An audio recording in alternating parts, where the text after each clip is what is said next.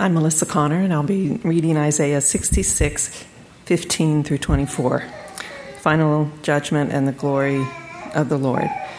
For behold, wait, before I start, there is a word that some of you may not have heard of before. It's an unusual word, um, dromedaries, and it means um, swift footed camels. They're very fast camels. For behold, the Lord shall come in fire, and his chariots like the whirlwind, to render his anger in fury, and his rebuke with flames of fire. For by fire will the Lord enter into judgment, and by his sword with all flesh, and those slain by the Lord shall be many. Those who sanctify and purify themselves to go into the gardens, following one in the midst, eating pig's flesh and the abomination and mice, shall come to an end together, declares the Lord. For I know their works and their thoughts, and the time is coming to gather all nations and tongues. And they shall come and shall see my glory. And I will set a sign among them, and from them I will send survivors to the nations, to Tarshish, Pul, and Lud, who draw the bow, to Tubal and Javan, to the coastlands far away, that have not heard my fame or seen my glory. And they shall declare my glory among the nations and they shall bring all your brothers from all the nations as an offering to the Lord, on horses and in chariots and in litters and on mules and on dromedaries, to my holy mountain, Jerusalem, says the Lord. Just as the Israelites bring their grain offering in a clean vessel to the house of the Lord. And some of them also I will take for priests and for Levites, says the Lord.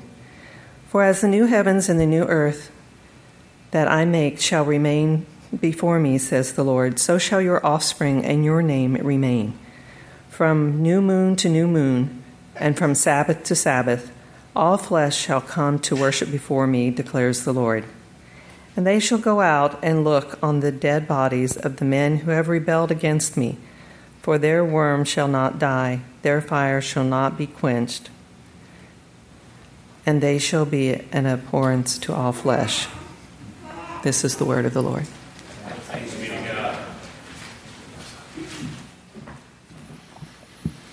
Thank you, Melissa. Our vocabulary is expanding. Good deal. Good to be with you. I hope you are doing well. I want to thank you for your prayers for myself and our daughter Aubrey. Uh, we traveled, uh, well, it was over a week ago. We were in, we're traveling through Mexico, and uh, my mind is still very much uh, involved in our trip. Um, our daughter Aubrey is at an orphanage in Mexico. Uh, it's called uh, Ayuda de Mano, uh, Helping Hand. And she's there, just imagine kind of a ranch, uh, like a Texas type ranch, um, kind of a little bit of a desert type climate. And uh, it's a small orphanage with about 12 children, six boys and six girls. And it is entirely supported by um, uh, United States churches and um, it is a, a, privilege to have her there serving. She's there about uh, about a month, and so I was uh, uh escorting her to uh, to this little um, orphanage, which is south of a town called Arroyo de Rosales, and uh, we just saw the Lord's hand in our travels, very in a very detailed way, and so she's there and doing well. So it's a privilege to to be back and and to be among you. Well, we are uh, celebrating Pentecost, as we as has been mentioned in the service. Uh, Pentecost is a day that actually in Greek means 50th, and this is the 50th day since uh, since Easter, and uh, this coincided with the the bringing in of of uh, of, of, an offering, uh, a festival of Israel, uh, where they acknowledge for seven Sabbaths uh, God's goodness in the in the grain harvests, and Pentecost syncs up with with the, the, the harvest of the first fruits and thanking God for His blessing. And so, the first fruits of, of the ministry of Jesus uh, fall on the day of Pentecost, recorded for us in Acts chapter two. And so, uh, as we think about this moment in uh, the life of the church uh, and our our lives. Will you join me and pray? Let's let's take a moment and let's ask our heavenly Father to be with us as we hear His word. And to the risen and to the ascended King Jesus, we pray. We thank you that you are the one who has accomplished our salvation. And it is in that that we rejoice and we lift our hearts to you. Thank you for your gospel. I pray that you will uh, give us an extra measure of your spirit this morning. Uh, help us to believe uh, that we have been empowered and strengthened for your great purposes. Thank you for the life of the church, for the people we're sitting next to, for the, the call upon each of us to join in mission. So thank you for today and be with us as we, as we hear your word. Empower your word to change lives.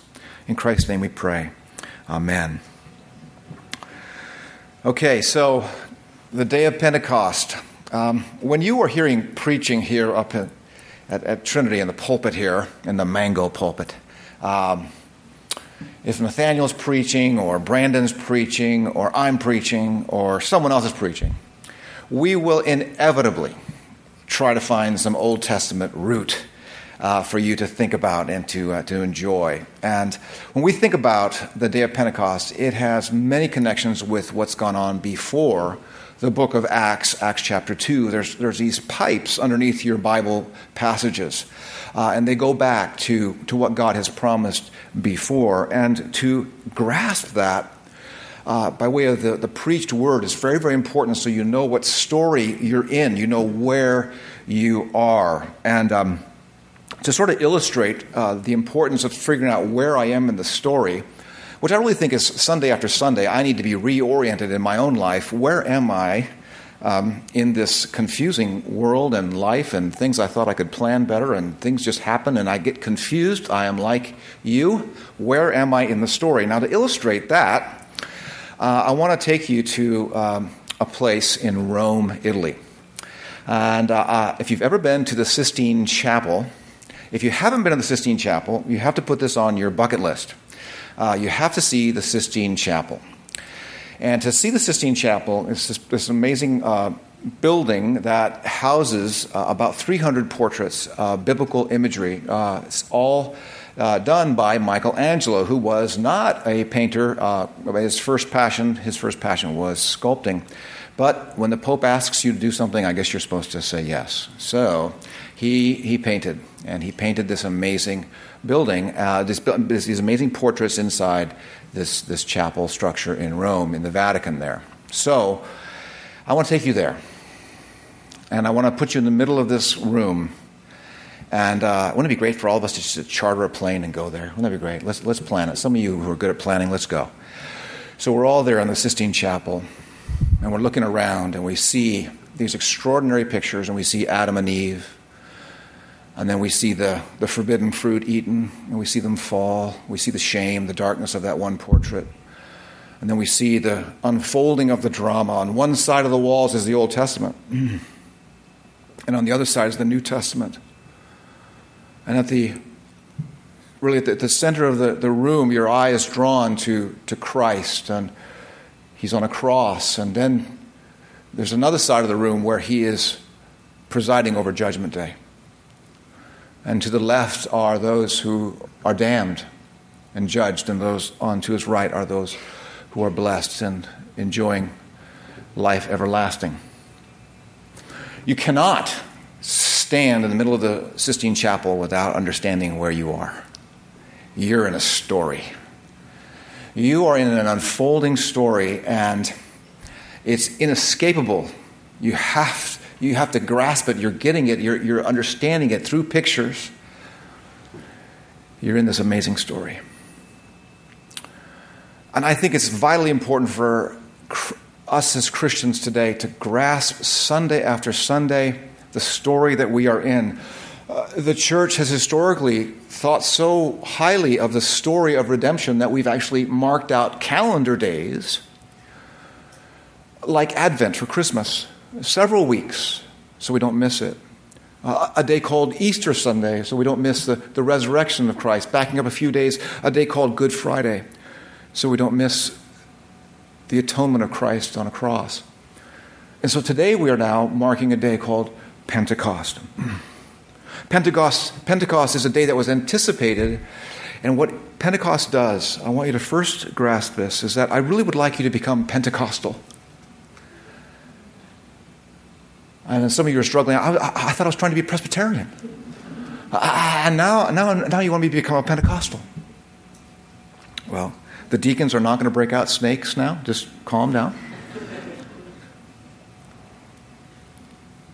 Become Pentecostal. Pentecostal is, I would propose to you, the church empowered for mission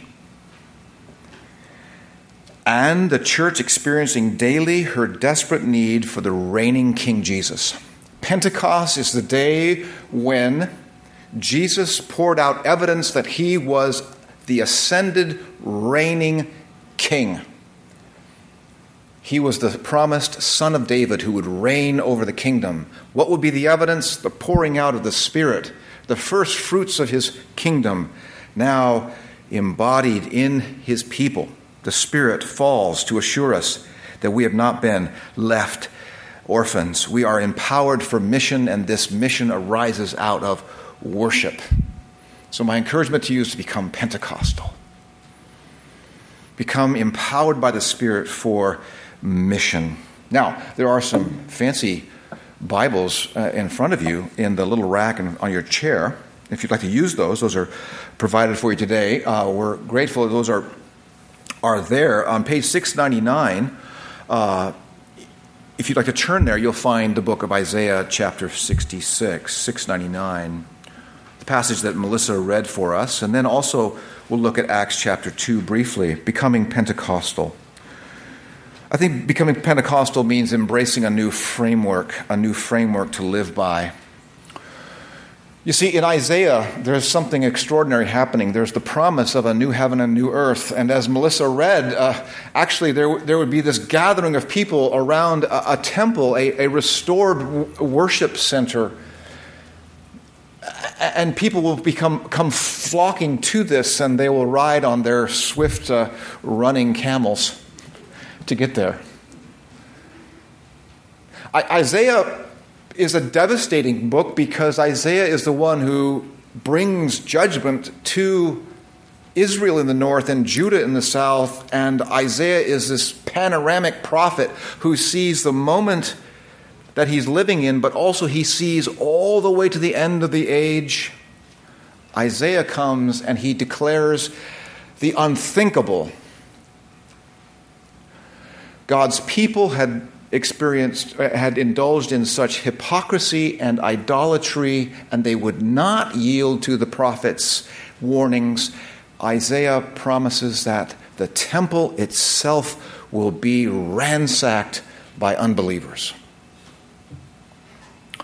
And babylon is mentioned directly by isaiah and babylon is the instrument in 586 bc that comes and takes out Jerusalem and the temple, it is outrageous. And it is needed, and it is a just judgment. And the people are shocked that this would actually happen. And Isaiah comes with a message of judgment.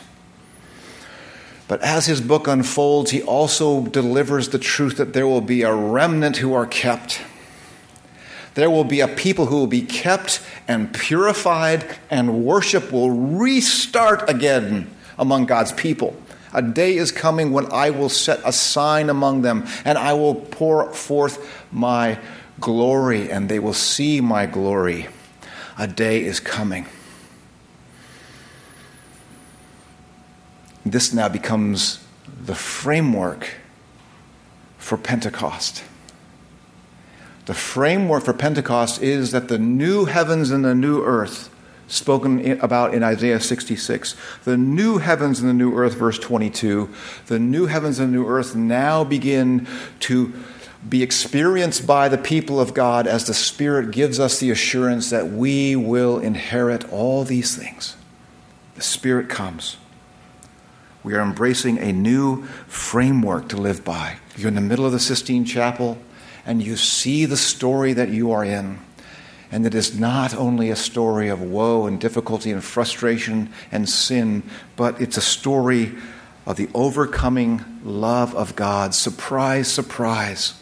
God is going to restore the worship of his people. And of course, we know that that worship will happen through the new temple, who is Jesus. Jesus openly declared before the old temple, he said, Destroy this temple, and I will raise it up in three days. This will be the means by which people will worship the Father. And it is through the body of Jesus Christ that we now have access to the Father. And all nations, all tribes, all languages, all tongues, all the, the world is being impacted through or finding access to the Father through the body of Jesus, even right now. And so something new is being restored, something's underway. And this is sort of the one small aspect of the background of the day of Pentecost. Judgment Day is mixed in there in Isaiah 66, and there's good news and there's the threat of coming judgment. But behold, Judgment Day has been postponed. It's the day of salvation for the world. It's the day of mission. It's the day of hope. It's the day of grace. You see, this is the time in which we live. This is the, how we should re, be reframing our lives. We live in a very special, special moment before judgment arrives. Hmm. So, if you're not familiar with what happens in Acts chapter 2, there is a, a command by Jesus who says, Wait here, wait, wait, wait. And he promises that they will be empowered to be his witnesses. Acts 1 8. And so they're waiting. Jesus ascends, and then the Spirit falls. Uh, ten days later, the Spirit falls. And they begin to speak the mighty works of God. Acts 2 describes that, uh, that, that fire was placed upon their heads. You'll see it illustrated there in the front of your worship folder. T- uh, tongues of fire uh, commentators go back and forth on what this might mean. But they are speaking forth the known languages of the day, and it is the day of Passover when they are gathered around, and they are, there's Jews gathered from all around the known world, and they have their own native tongue, their own language. Likely they also spoke Hebrew. But they are hearing the mighty works of God spoken in their own language. And you'll find there in Acts chapter 2, um, you'll find that the nations themselves or the, the regions that these people are from are all listed there. There's, a, there's many, many of them. And there's a group of people who are watching these people praise God in these multiple tongues, and so it sounds confusing. In other words, you have, let's imagine 15 different languages spoken at once, what that would sound like. And there's a group of skeptics who come along and people who, are watching this and they begin to mock them as if they're drunk. They begin to make fun of them. And Peter steps forth and he begins to explain what's going on. And to preach his sermon, Peter uses Joel 2 and Psalm 16 and Psalm 110. Peter, Peter lets them know this is rooted this experience is rooted in what was promised. God had, pour, God had promised to pour forth His Spirit upon all flesh. And the all flesh is represented there in the, in the various groups that are there assembled uh, in Jerusalem. Central to Peter's message, what you're seeing is the one you crucified. Christ is risen from the dead. And this is evidence that he is indeed the new installed king over the kingdom. You cannot stop his wonders and his signs. You cannot resist his power. He is still working. And what's going on here is essentially these who are believing in Jesus are the purified, in a sense, acceptable worshippers of God. They didn't go through the old temple system. They come boldly and simply through faith in Jesus, and His blood atones for them, and they are purified. Their hearts are lit on fire with love and glory to God. Their offering is acceptable to God. And so, what we're watching in Acts chapter 2, what Pentecost is, is a worship service. It's a worship. Uh, uh, it's a, uh, a, description of what worship is like in the New Testament. And what is the overflow? The overflow through Peter's preaching is conviction of sin, and some 3,000 people are brought to faith in Christ. So, what does it mean to be Pentecostal? To be Pentecostal means to be a worshiper. It means to be connected to the risen Christ in worship. It means embracing the sign that Jesus has begun to reign. Acts 2:36. Let me read this for you. Let all the house of Israel therefore know for certain that God has made him both Lord and Christ, this Jesus whom you crucified. That, what is the sign? What is the sign that we are to, to embrace? The sign is that Jesus has begun to reign. When we gather on Sunday mornings, we are embracing the sign. Jesus has begun to reign. He is now extending mercy to the nations. And God is empowering us to speak about this. All flesh, Isaiah 66, is coming to see this sign, this glory. And it is God's people worshiping, the preaching of the word.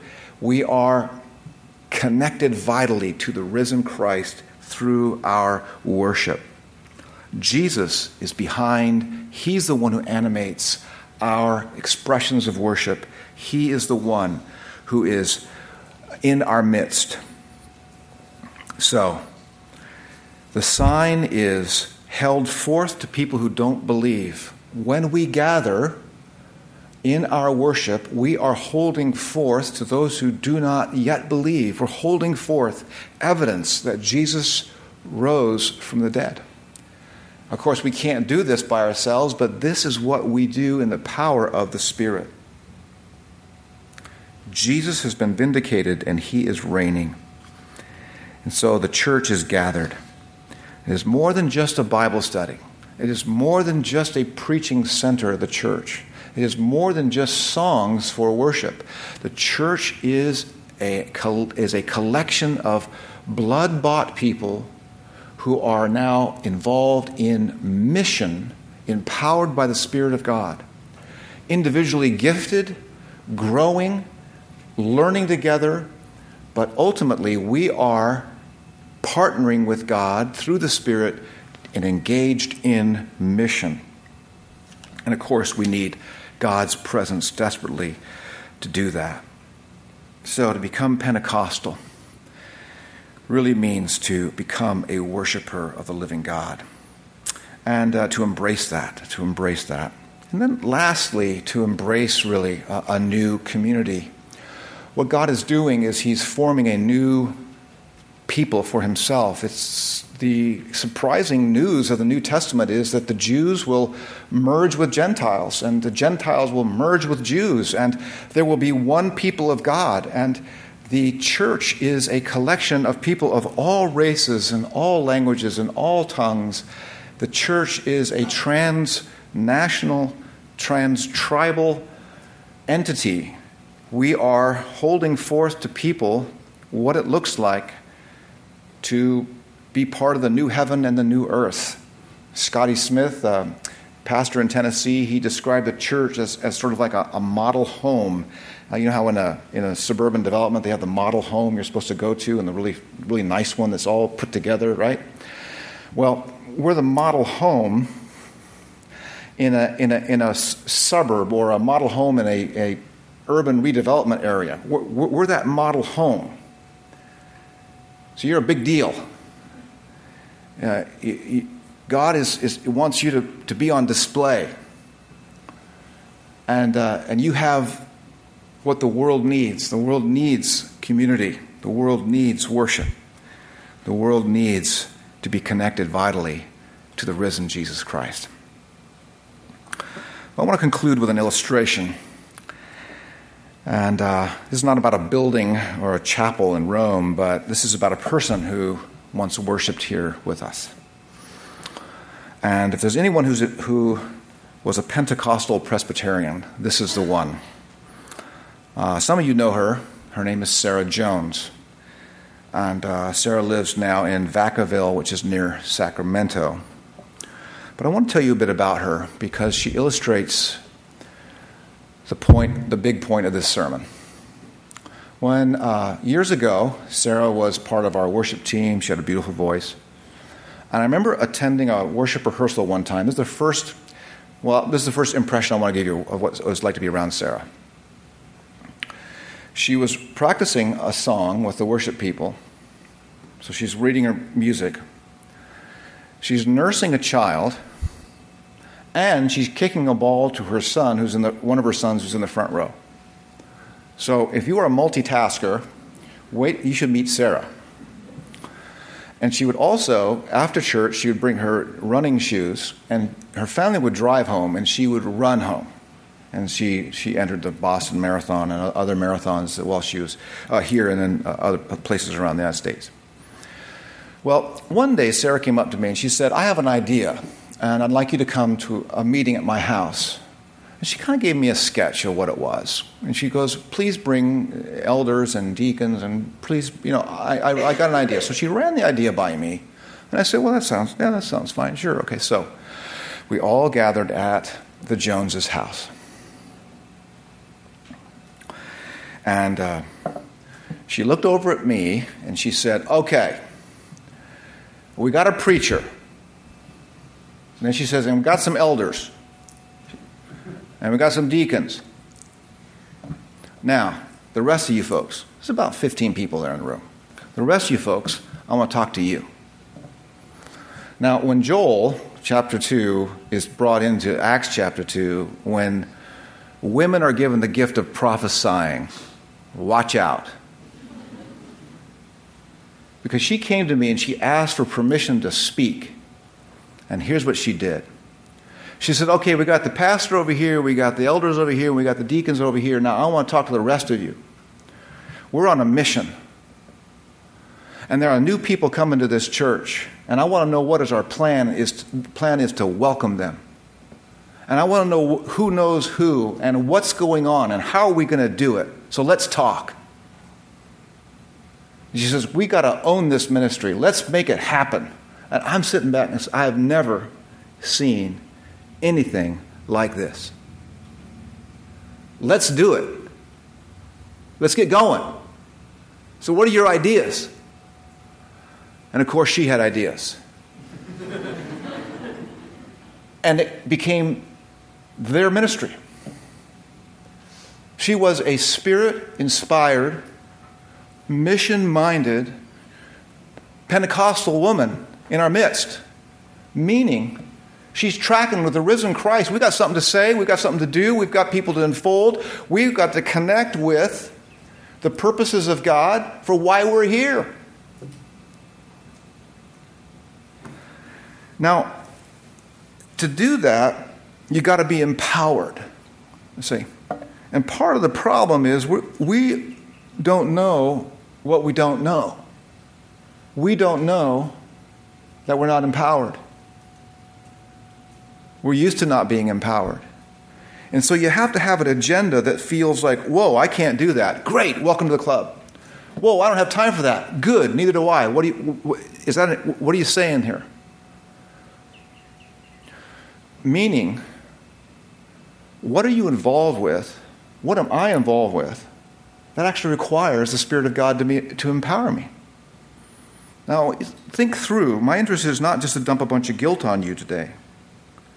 But we are, a, we are an Acts 2 kind of community, empowered or to be empowered by the Spirit of God. And one of the great tasks is to realize we need to be empowered. We need to know how desperate we are for Jesus. Missional living is going to be costly. It's going to have to do with our schedule, our time, our intentional planning but we have the never ending mercies of God in Christ.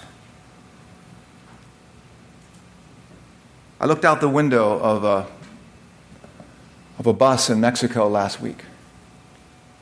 And we just passed through all these little pueblos and all these little towns.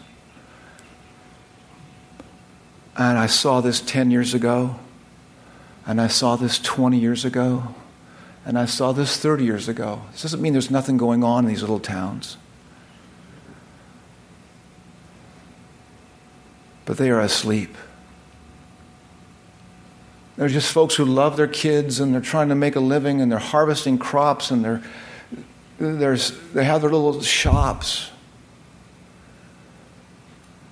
But they don't know what they don't know.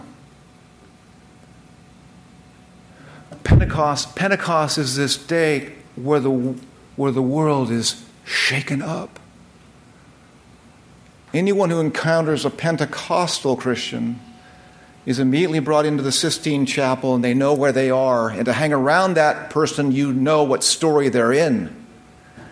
And where they move and how they go and what they say, it creates ripples. Something happens. It's Sarah Jones going, okay, what's up? What, what are we going to do?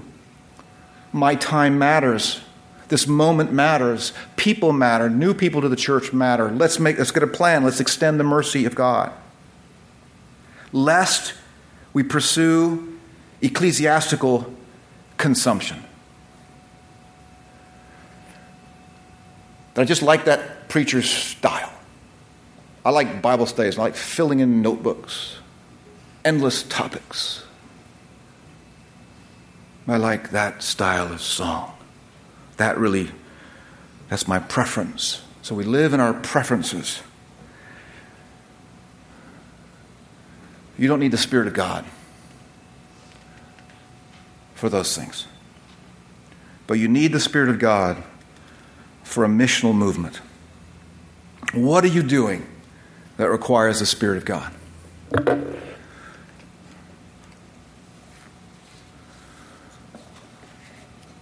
The lady who greeted uh, Aubrey and I at the gate of the orphanage, she was about 24 years old, and the director was in the United States, and we had had a disconnect a bit they didn't quite know when we were arriving. And the lady who met us at the door, her name was Carla, and there's this gate. And these two gringos and a taxi driver. Hi. Ah. She's looking at us. So she asks about a dozen questions, and then she finally gets it. Her, she's originally from Honduras, and she's, she's pretty good English. And the taxi driver, he was very animated, like, whoa, whoa, this is great. He's trying to figure out what's going on. This young woman, this ministry that is completely dependent upon God to sustain it. She began, as she opened the gate, she understood that Aubrey was there to work for a month. She began to weep. She said that no one has been coming for a long time. The churches in the United States had stopped sending people, they didn't know why.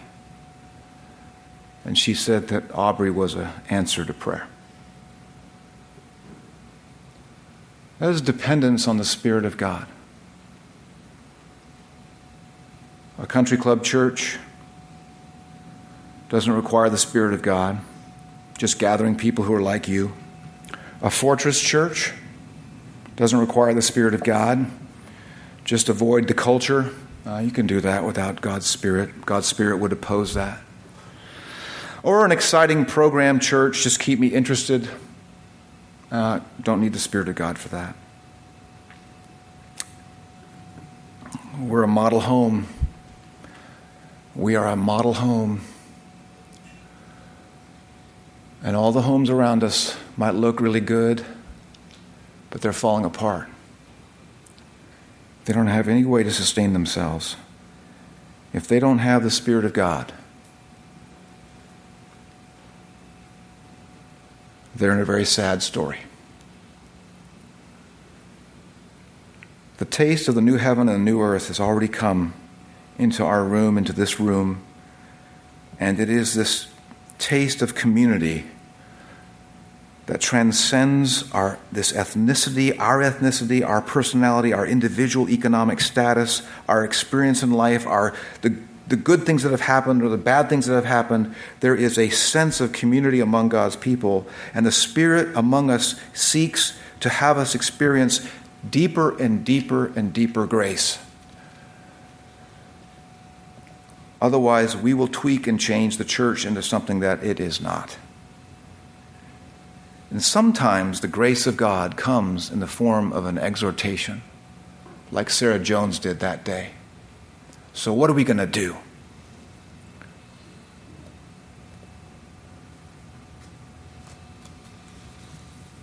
What's extraordinary about our status is this the temple in Jerusalem is a heap of ruins. Tourists go there. I've never been there, but there's a few stones that you can look at and be amazed at. I imagine from an archaeological point of view, they are fascinating. But from a theological and biblical point of view, they have already served their purposes.